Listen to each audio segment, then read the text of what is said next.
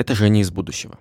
Перед тем, как мы начнем, хочу предупредить, что в этом выпуске закрался незапланированный гость – Олина Канарейка. Просим понять и насладиться звуками природы.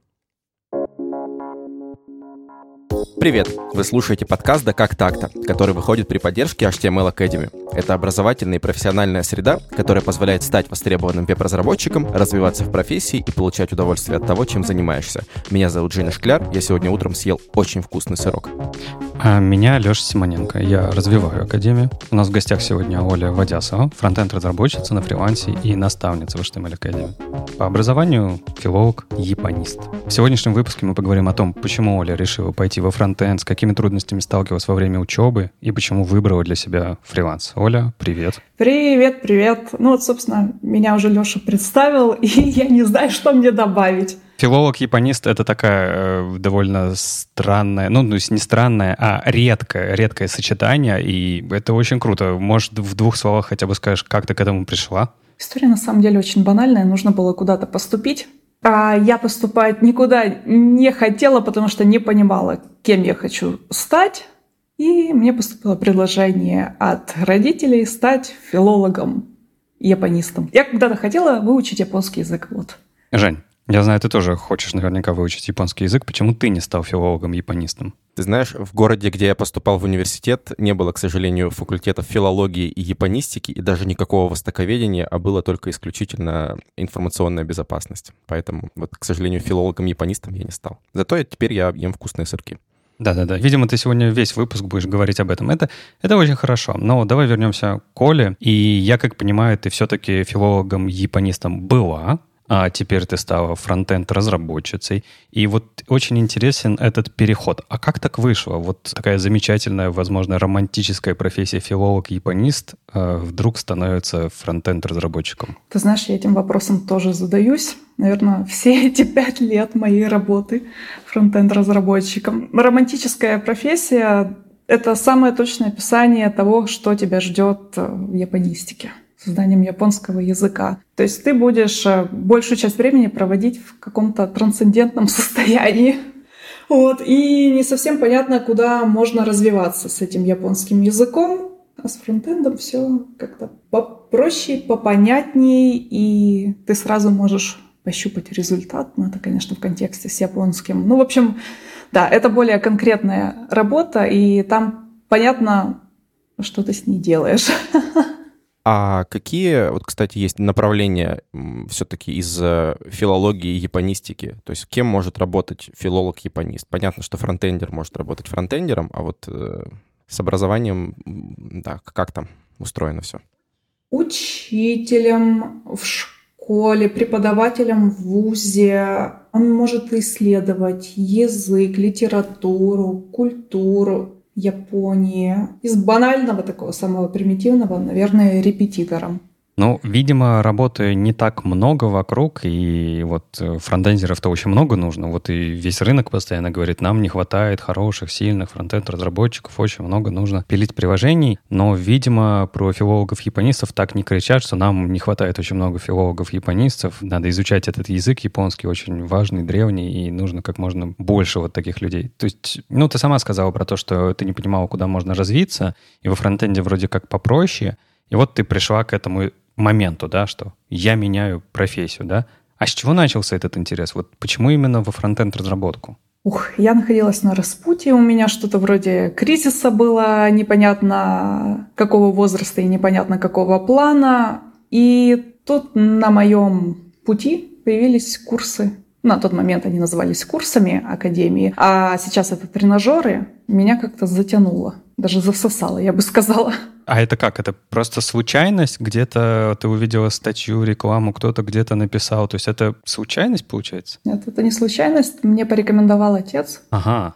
Он до этого еще, до меня, начал работать бэкэнд-разработчиком. Он мне предложил начать с верстки. Я сказал, что вот есть такие курсы, хорошие, попробуй. Попробовала, понравилось. Вот. И вот я здесь. Слушай, такое ощущение, что папа просто не любил верстать, а ему нужно было для проектов, чтобы кто-то верстал все-таки, но он же бэкэнд разработчик, он такой, ну, дочь же есть, пускай э, идет верстать, будет помогать семье. Приблизительно Первая так. в мире фуллстек семья просто случилась. Да, надо было еще маму из музыковеда в дизайнеры переделать. Можно и студию тогда открыть. Оля, а ты, кроме тренажеров, э, чем-то пользовалась при подготовке? Ну вот к основательному обучению? Может, книжки какие-то или там видосы на Ютубе? Так, ну тут есть проблемка. У меня с книжками не складывается. Я не очень воспринимаю информацию, во всяком случае, на начальном этапе, когда непонятно, что это такое. Информацию, полученную из книг, я не совсем воспринимаю, потому что там нет практики.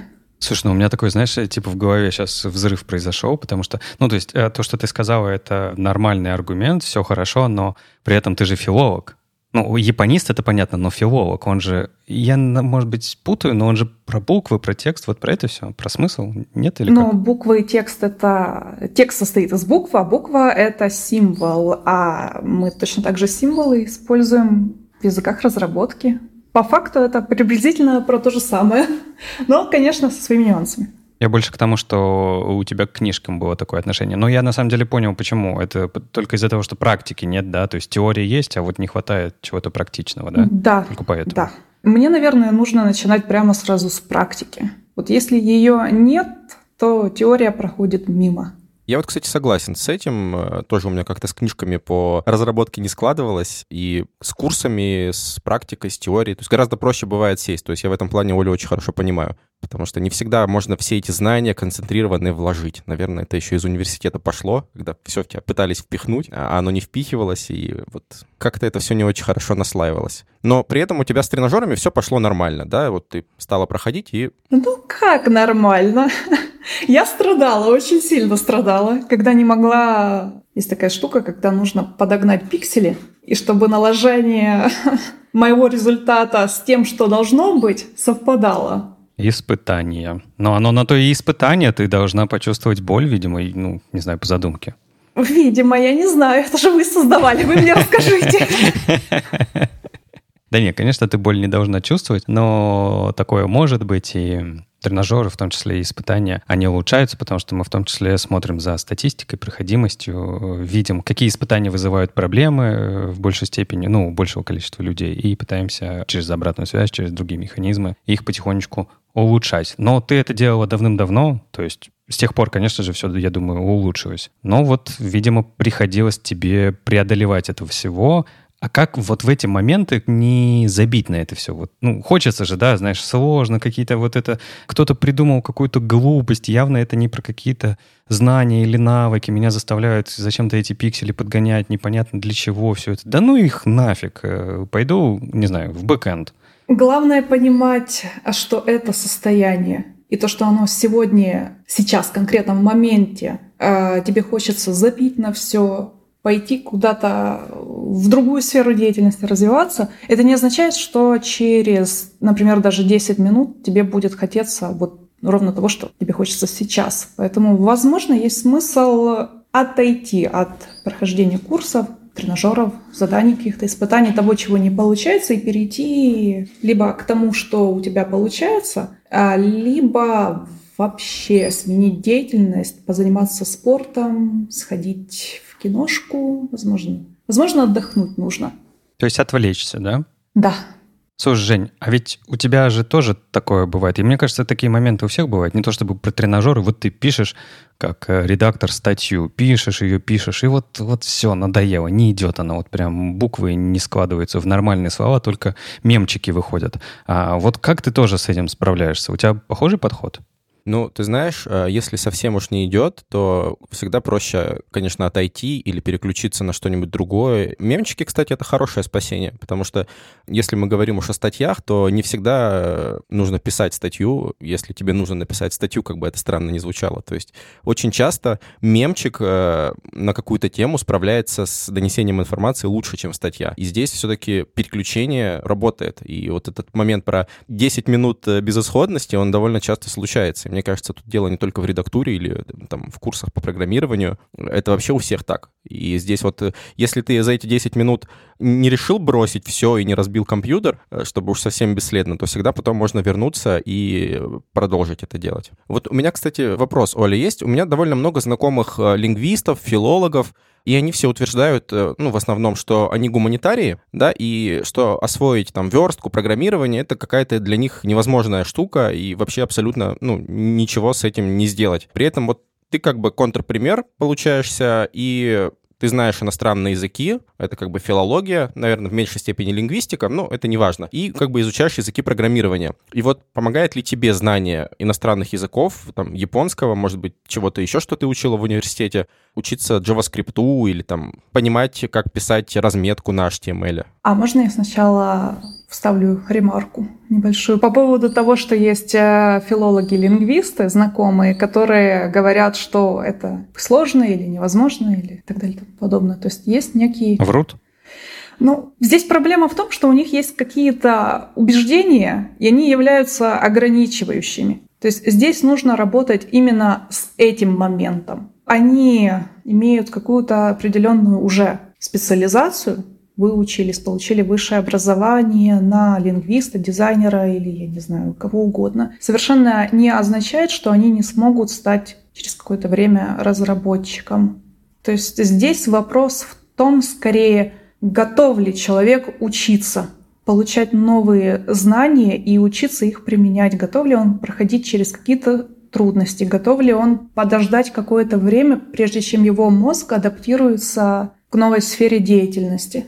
Слушай, ну а если перефразировать, вот потому что тот же Женя в первых выпусках рассказывал о том, что он учился на информационную безопасность, правильно же, Жень? Да, да, все так. Вот. И теперь он редактор, он работает с контентом и так далее, и так далее. И, в принципе, вот то вот техническое образование ему так или иначе помогает как-то по-особенному делать свою текущую работу. Вот то же самое можно сказать и про тебя, что то, что ты училась на филолога-япониста, тебе каким-то образом помогает кодить, ну, то есть вообще это тебе что-то дает или это, ну, вот это просто как бы мои навыки, которые вот рядом со мной есть, они есть со мной и все, не то чтобы они мне как-то помогают. Или помогают все-таки? На мой взгляд, помогает, потому что, во-первых, я знаю английский язык, а верстаем теги у нас на английском языке, классы мы пишем на английском языке, название свойств тоже на английском. То есть это первый момент. А второй, ну, все-таки Наш код состоит из символов,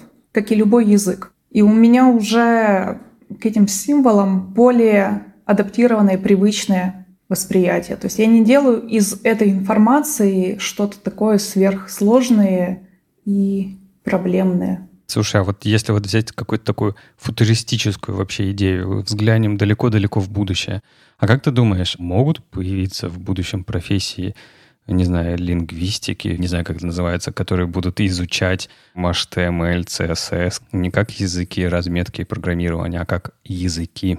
Бредово, да, звучит? Нет, на самом деле вопрос даже очень классный. То есть если мы воспринимаем нашу реальность как реальность, но есть еще и виртуальные реальности. То есть в нашей реальности есть какие-то природные языки, которые природным образом сформировались. Точно так же есть и виртуальный реальности языки, которые сформировались не природным образом, а искусственным их создали. То есть теоретически это тоже можно исследовать, как мне кажется. Но есть же исследователи эсперанто какого-нибудь, который искусственный язык э, или там чего-нибудь еще. То есть, наверное, вопрос времени все-таки.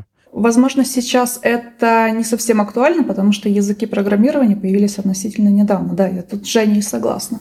Ну хорошо. Ну вот ты учишься, учишься в тренажерах, э, занимаешься, занимаешься. Я не знаю, пошла ли ты дальше на профессиональные курсы или как? Или прям сразу пошла работать? А, я поступила, поступила, пошла на курс HTML, CSS по верстке, первый уровень. Ой, сколько разных названий у этого курса было. И тогда это еще были интенсивы. И вот, собственно, сразу после этого интенсива я уже начала понемножку работать. Просто на самом деле вопрос, знаешь, который многие слушатели наши могут э, у себя в голове держать, это вот как все-таки понять, где вот тот момент, когда ты достаточно получилось, чтобы начать работать, потому что, ну, нельзя же сказать, что вот твоего опыта, точнее, твоих навыков достаточно, чтобы выполнять какую-то работу. Ведь, во-первых, впереди всегда есть еще чему научиться. И даже люди, которые вот э, там работают уже по профессии, мидлы, они сеньоры, они же тоже продолжают учиться. И в этом смысле вообще не очень понятно, где та точка, когда я должен уже прекратить учиться, ну, то есть на время, да, хотя бы, найти работу, работать и продолжать учиться. Я бы ответила таким образом. Эта точка здесь и сейчас. То есть вы, любой человек уже при текущем опыте и знаниям может уже какую-то работу выполнять. Но другой вопрос, какая эта работа будет, что он за нее будет получать.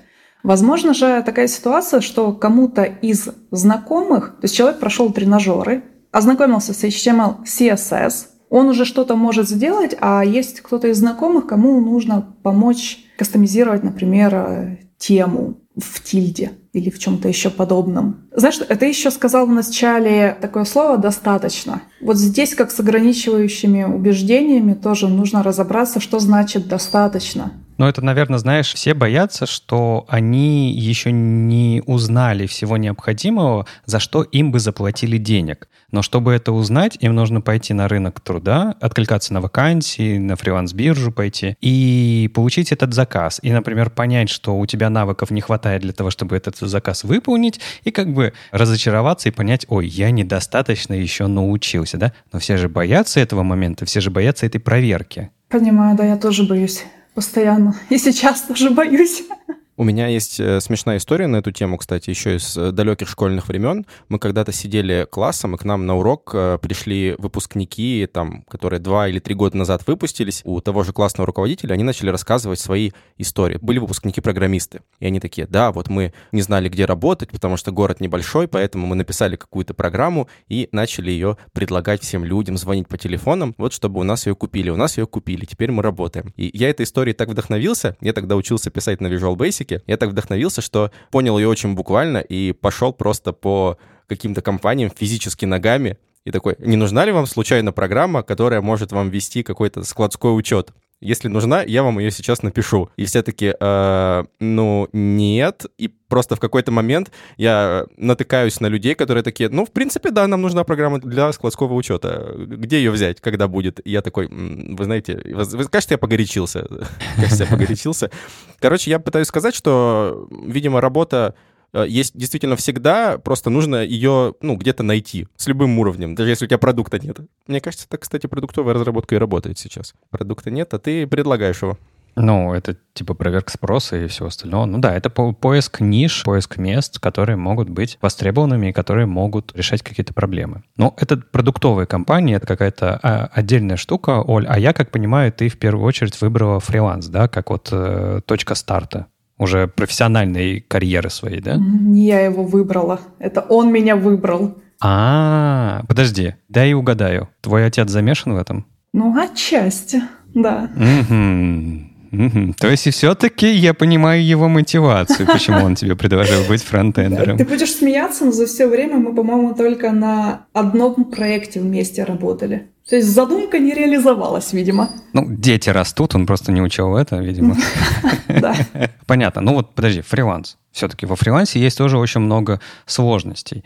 И самая главная сложность — это вот тот самый пресловутый первый проект, за который тебе будут готовы довериться, поверить в тебя, дать тебе этот проект и ожидать от тебя результатов. Вот как это происходило вот в твоем случае? Как ты получил первый проект? Знаешь, я понимаю, что есть проекты условно дружеские, да, это когда какие-то знакомые посоветовали и так далее. Вот опуская эти проекты, вот первый проект от неизвестного человека. Как он к тебе попал? Вот что... Вот про этот опыт просто расскажи. Может, какие-то советы дашь? Ох, советы я дам, да.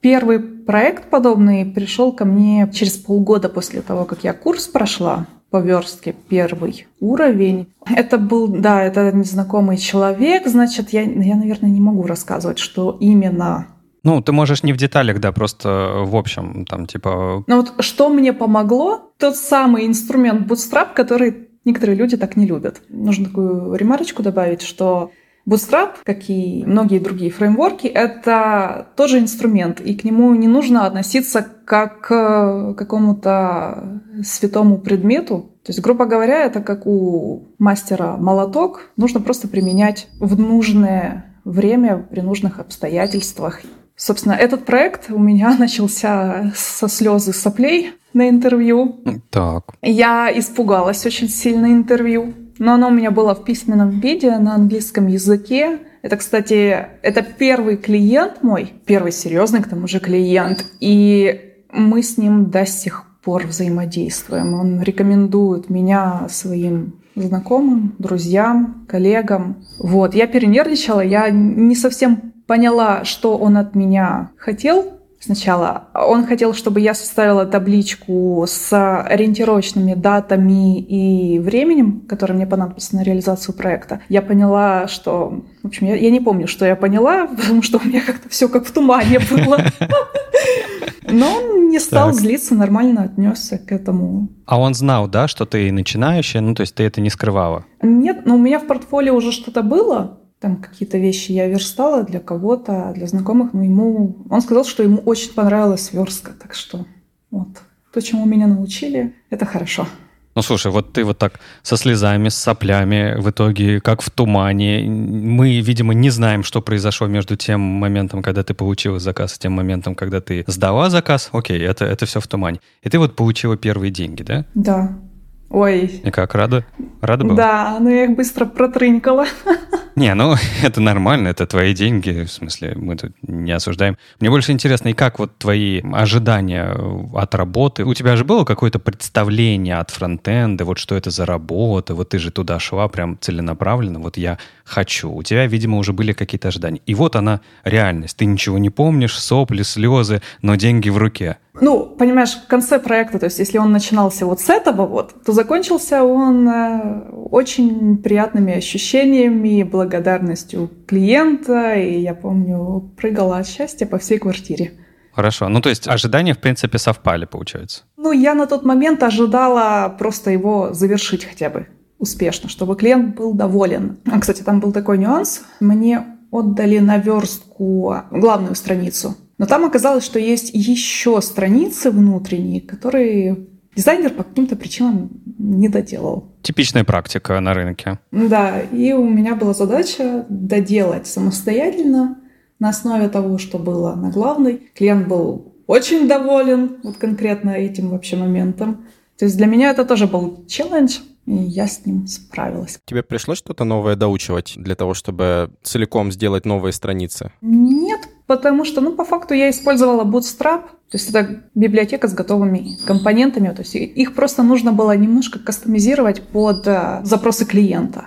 Получается, что Bootstrap ты знала. А были ли случаи, когда вот к тебе приходит клиент и такой, а вот мне нужен супер-мега-слайдер на реакте с двойным э, прокручиванием э, вертелки, которая делает HTTP AJAX запрос на сервер бэкэнда и возвращает назад тебе JSON. И ты половины из этого не знаешь. Было ли такое? И что ты с этим делала? Ты знаешь, это, в принципе, плюс-минус регулярная ситуация на фрилансе. Ну, то есть нет таких задач, которые к тебе будут приходить вот в четко отшлифованном состоянии, э, что тебе ничего нового не придется для их выполнения выучить.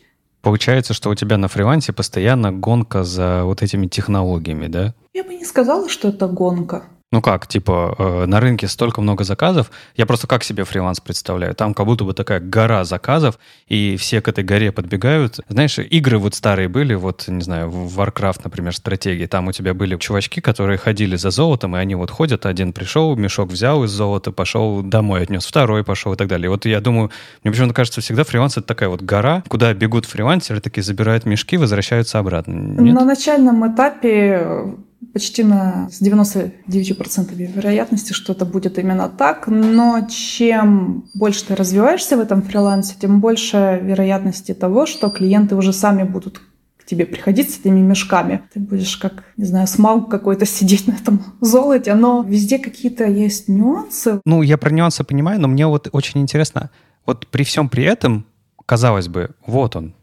рынок, вот заказы, вот деньги – но ведь у огромного количества людей не получается, они не могут никак найти заказы на фрилансе, не могут никак их реализовать, либо вот найти вот эти вот партнерские отношения с заказчиком, который с тобой очень долгое время вместе, который тебя советует другим. И вот ты говорила про советы, может, просто нужно что-то делать на фрилансе, чтобы у тебя вот получалось. Может, посоветуешь что-то? Как на фрилансе быть более-менее успешным? Э, постоянно развиваться в плане своей самопрезентации. Это, наверное, самое-самое важное. И развиваться профессионально.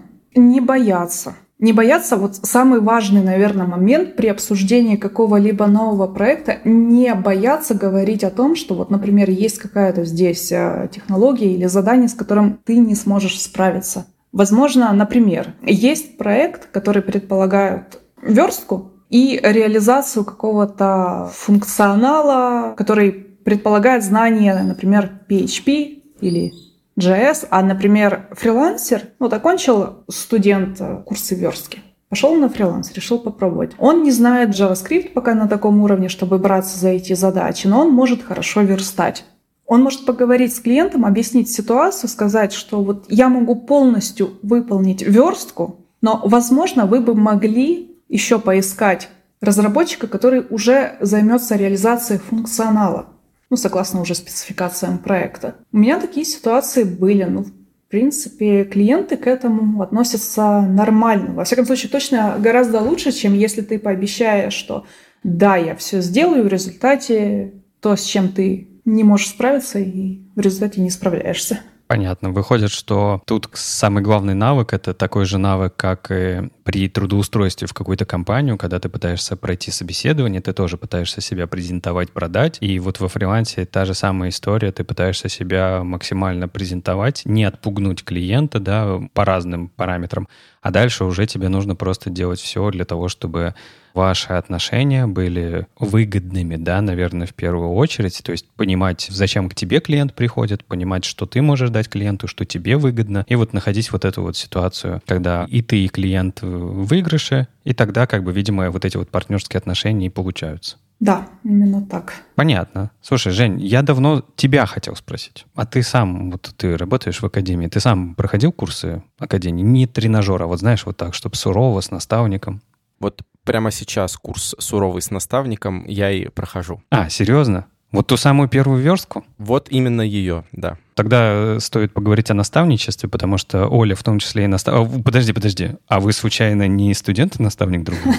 Это было бы очень интересным сюжетным поворотом. Если бы были люди, которые боятся спойлеров подкастов, то, наверное, не стоило бы им об этом говорить. Нет, мы не студенты-наставник. Ну, то есть мы в некотором смысле, конечно, студенты-наставник, но друг с другом никак не связаны. Давай тогда все-таки про наставников, потому что наставники — это довольно важный компонент всех наших профессиональных курсов. Я думаю, тут э, все согласны. Наставники — это те люди, которые передают опыт, они являются таким старшим товарищем, таким плечом, да, на которое всегда можно опереться. Это люди, которые в том числе проверяют, ну, домашние задания делают код-ревью, и когда проверяют, ну, делают код-ревью, их задача не просто банально проверить, оно работает или нет, а как бы рассказать, почему те или иные решения, хоть они и решают задачу, не очень хороши по тем или иным причинам. Ну, все из опыта, да, исходит.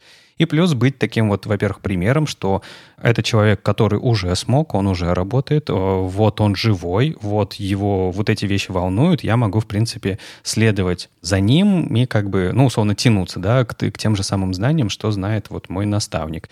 И это довольно сильная мотивирующая история. Наставники рассказывают, что вот приходит ученик, он весь уже там расстраивается, у него что-то не получается, ну вот какой-то затык произошел, вся прям не может сдвинуться. Или там вот на финальной защите, вот как у Жени сейчас, не получается никак сдать проект по всем критериям, и вот он прямо уже не может, не знает, что делать.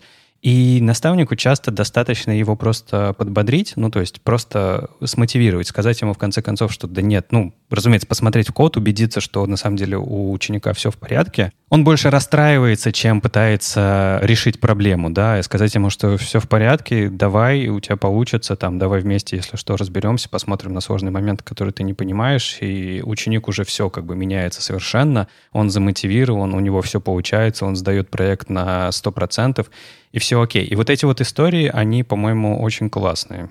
Ну, я с тобой абсолютно согласна в том плане, что студентов нужно обязательно мотивировать и вдохновлять, особенно в критические моменты их обучения чему-то новому, потому что для студента это в любом случае стресс, особенно когда есть какие-то дедлайны и оценка работы. Понимаешь, здесь еще нужно различать, когда студент просто приуныл из-за каких-то причин и из-за каких нужно выяснять, конечно же. Но вот, например, бывает ситуация, когда студент, действительно бывают студенты, которые, ну, скажем так, не совсем готовы выкладываться для того, чтобы достичь какого-то результата.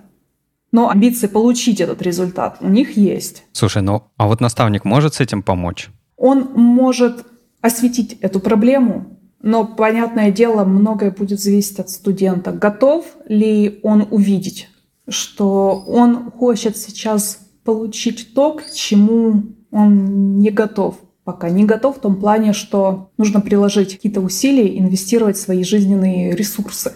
Ну, тут же бывает такое, что студент э, иногда приходит и не понимает, зачем он вообще пришел. То есть как будто ты записываешься на курс, и как бы тебя не мотивировали, и как бы там наставник э, с тобой очень хорошо мотивирующе, опять же, не работал, если ты не видишь сам конечной цели, то вряд ли ты до нее дойдешь вообще с любыми плюшками по пути. А на мой взгляд, здесь вообще ситуация очень простая. Нужно отключиться от того, что должна быть, именно должна быть какая-то цель, и ее нужно достичь, иначе все плохо, и воспринимать э, этот опыт, это обучение как просто интересное, веселое, забавное приключение. Оль, хорошо. А почему ты вообще решила стать наставницей и ну как как это случилось? То есть ты поучилась, э, поработала и такая приду приду наставницей в академию. Дело в том, что я на тот момент, как мне кажется, прошла все, что только можно было в академии пройти, и я как-то соскучилась. Мне стало не хватать вот этого всего. В смысле, по академии? Да. Но все-таки, Оль, ты наставница. Так. Ты вернулась, потому что ты очень скучала.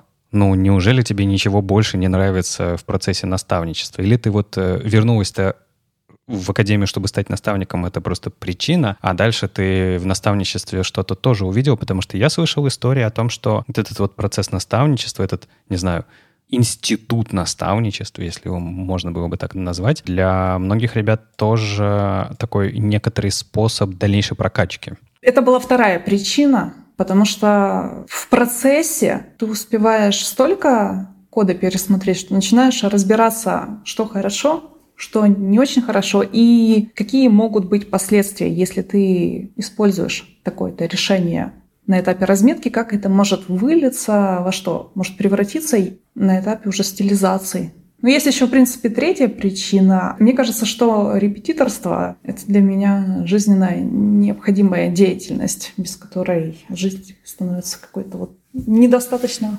полной. То есть твой опыт в репетиторстве и в преподавании, он все-таки напрямую пригождается? Однозначно. Работа со студентами, да. Однозначно. А вот э, где грань? То есть есть наставничество, да, когда ты как э, старый мудрый волшебник, ну, вообще не старый, конечно, но представим, старый мудрый волшебник, который дает такие живительные пинки и э, рассказывает по своему опыту, как сделать хорошо. И есть, с другой стороны, преподаватель, который вот дает знания, которые он сам знает и полностью их выливает. Вот как не потерять баланс, как не скатиться из наставничества в преподавательство, когда ты все-таки больше даешь мудрые советы, чем просто отдаешь все знания, которые у тебя есть? Нужно постоянно, наверное, концентрироваться не на ответах, а на вопросах. Больше вопросов задавать студентам. То есть коучить его, что ли? Да, кстати, в большей степени это, на мой взгляд, более эффективный подход при взаимодействии со студентом, потому что они начинают, уже так сейчас прозвучит, наверное, не очень красиво, они начинают думать думать и анализировать, почему они приняли именно такое решение, а не какое-то другое. Я, в принципе, согласен. То есть я-то считаю, что у студента вначале ты правильно говоришь о том, что у него очень много стресса, и ему нужно очень много разных инструментов преодоления этих стрессов. И мотивация помогает, и умение задавать правильные вопросы это очень сильно направляет и заставляет думать. Ты правильно это говоришь. И мне кажется, и вдохновляющий пример, вдохновляющий опыт очень важен, потому что нужны такие, знаешь, вливания, мотивашки такой, что типа, да, да, я точно этого хочу, потому что, разумеется, процесс обучения, хоть мы вот все видим, что в итоге фронтенд-разработчикам быть классно и все такое, но дойти до этого момента, когда все классно и все такое, вообще-то нужно постараться, и нужно потратить свои усилия, нужно преодолеть много сложностей, нужно многому научиться. Этот процесс трудоемкий, он долгий, он иногда муторный. Конечно, он тебе дает регулярно видимость результата, да, ты прям видишь, как ты делаешь, как ты, вот результат твоих действий превращается во что-то классное и все такое. Но, тем не менее, очень много и проблем которые у тебя на, в процессе обучения происходят. И тут тебе вот очень важны все эти этапы, которые тебе будут помогать их преодолевать. Я могу со своей студенческой точки зрения, у меня очень большой опыт в студенчестве и в достигании и иногда недостигании разных вещей, все-таки мне кажется, что самое главное для студента, когда он занимается и думает, закончит он или не закончит, это все-таки изначальная цель. Я вот здесь э, убежден в этом. То есть понимание, для чего ты это делаешь. И это, кстати, работает, по-моему, не только для студенчества, а вообще в целом для каких-то вещей, которыми мы занимаемся в жизни. То есть я, например, вот на своем опыте могу сказать, что если я могу визуализировать цель, и как редактор, например, банальный пример, если я сразу представляю, как будет выглядеть статья, которую там, мы публикуем, то она пишется прекрасно легко. Я никогда ее не заброшу, никогда она не превратится в, дол- в долгострой, не буду ее писать ее месяц, она сделается там за два дня, как вот обычный какой-то текст. И когда человек приходит на курс, по-моему, все-таки что бы наставник не делал, если студент изначально сам ну вот, не хочет, не понимает, зачем ему это надо, не, не добиться. И будет только боль, разочарование, и, как мы сегодня говорим, слезы и сопли. Ну да. Ну, давай, наверное, под завершение всей этой истории. Оль, у тебя есть какие-то советы для ребят, которые только сейчас задумываются о том, чтобы поменять профессию, они смотрят в сторону, например, фронтенд разработки, ну, не знаю, ты прошла вот через свой путь, а, наделала наверняка вещей, которые бы ты, наверное, сделала бы по-другому, иначе, или обязательно бы повторила, потому что в этом есть какой-то смысл. А вот со своей текущей позиции, что бы ты посоветовал ребятам? Ну вот, как Женя сказал, чтобы не было соплей, слез и так далее, проработать цель с которой ты идешь на этот интенсив. Да, кстати, вот важный момент. А, нужно оценить свои ресурсы.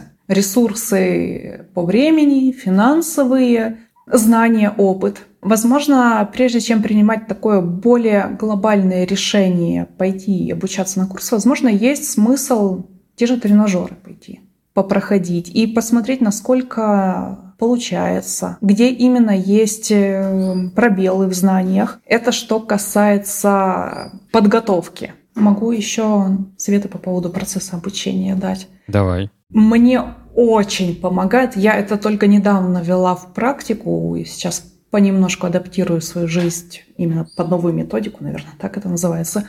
Планировать свою деятельность в календаре. Первый нюанс, что дает такой план. У тебя есть четкие рамки когда ты занимаешься той или иной деятельностью. Например, тратишь время на работу с 9, там, к примеру, до 12, у тебя работа над проектом, потом обеденные перерывы и так далее. Но это больше, конечно, наверное, в контексте фриланса будет актуально, потому что когда нет этих временных рамок, то есть ты можешь над работой сидеть хоть целый день напролет. И на учебу, понятное дело, времени не останется. Ты будешь как-то... В моем случае есть такая проблема, что я откладываю обучение для себя на вечер на самый конец дня, когда мне уже ничего не хочется, и в результате обычно заканчивается тем, что я так ничего не делаю. Поэтому у меня целая куча скупленного добра, до которого я так вот не могу добраться. Вот. И планировать точно так же, как время под учебу и работу, планировать время под отдых. И чтобы обязательно была какая-то физическая деятельность. Я, например, для себя балет открыла. Mm, ну, это довольно круто. И, ну, я как понимаю, ты это не с точки зрения профессионального какого-то опыта, а именно для себя? Или ты прям хочешь... Не-не-не, для себя. Куда я уже бабушка старенькая для сцены в балете? Не, ну зато представляешь, какая история. Филолог-японист, фронтенд-разработчица, которая танцует балет на сцене. Было бы интересно. Нет, конечно, было бы, это был бы очень интересным и вдохновляющим опытом выступить, но, понятное дело, это будет какая-то аматорская, скорее, история, но точно не профессиональная. Потому что 30 лет — это уже почти пенсия. Ну, Пенсия не пенсия, 30 лет не 30 лет, однако регулярные рубрики в нашем подкасте никто еще не отменял. В каждом выпуске мы задаем нашим гостям повторяющиеся вопросы. Вопросы одинаковые, но прекрасные, жуть просто насколько. Всего, Оля, будет три вопроса. Ты можешь ответить на них кратко или развернуто, как тебе захочется. Ты готова? Да. Первый вопрос. Как выглядит твой идеальный день? Каждый раз по-разному. Но э, конкретно последнее время в идеальном дне я всегда высыпаюсь. Хорошо, второй вопрос. Последняя книга, фильм или сериал, которые произвели на тебя сильное впечатление? Ой, я могу назвать по всем трем категориям. Сериал «Игра престолов», книга, тоже банально, «Гарри Поттер». Ой, нет, это фильм. Можно и технологии воспринимать как магию, тогда интереснее будет. И жить, и учиться. Например, здесь я кастую заклятие, там, бэкграунд имидж. Ну, у нас тематический третий вопрос как раз подходит под кастование заклятий бэкграунд имидж. Что в твоей работе тебе нравится больше всего? Обмен всем, чем только можно при, например, взаимодействии со студентами и необходимость постоянно развиваться, изучать что-то новенькое, это уже касается ну, и как наставничества, так и моего драгоценного фриланса. Оль, спасибо большое тебе, что пришла сегодня к нам в гости. Это был подкаст «Да как так-то» вместе с HTML Academy. Спасибо, что послушали наш выпуск. Будем рады вашим отзывам и оценкам. А в описании выпуска вы найдете ссылку на наш комьюнити-чат в Телеграме. Там обычно болтают о разном, но в том числе можно задать вопрос и услышать мнение людей из разных профессий или попросить совет от старших товарищей. А следующий выпуск нашего замечательного, легендарного, победоносного подкаста «Да как так так выйдет всего лишь через две недели. Займите это время чем-нибудь полезным, не забывайте о нас и не пропустите. Пока. Пока.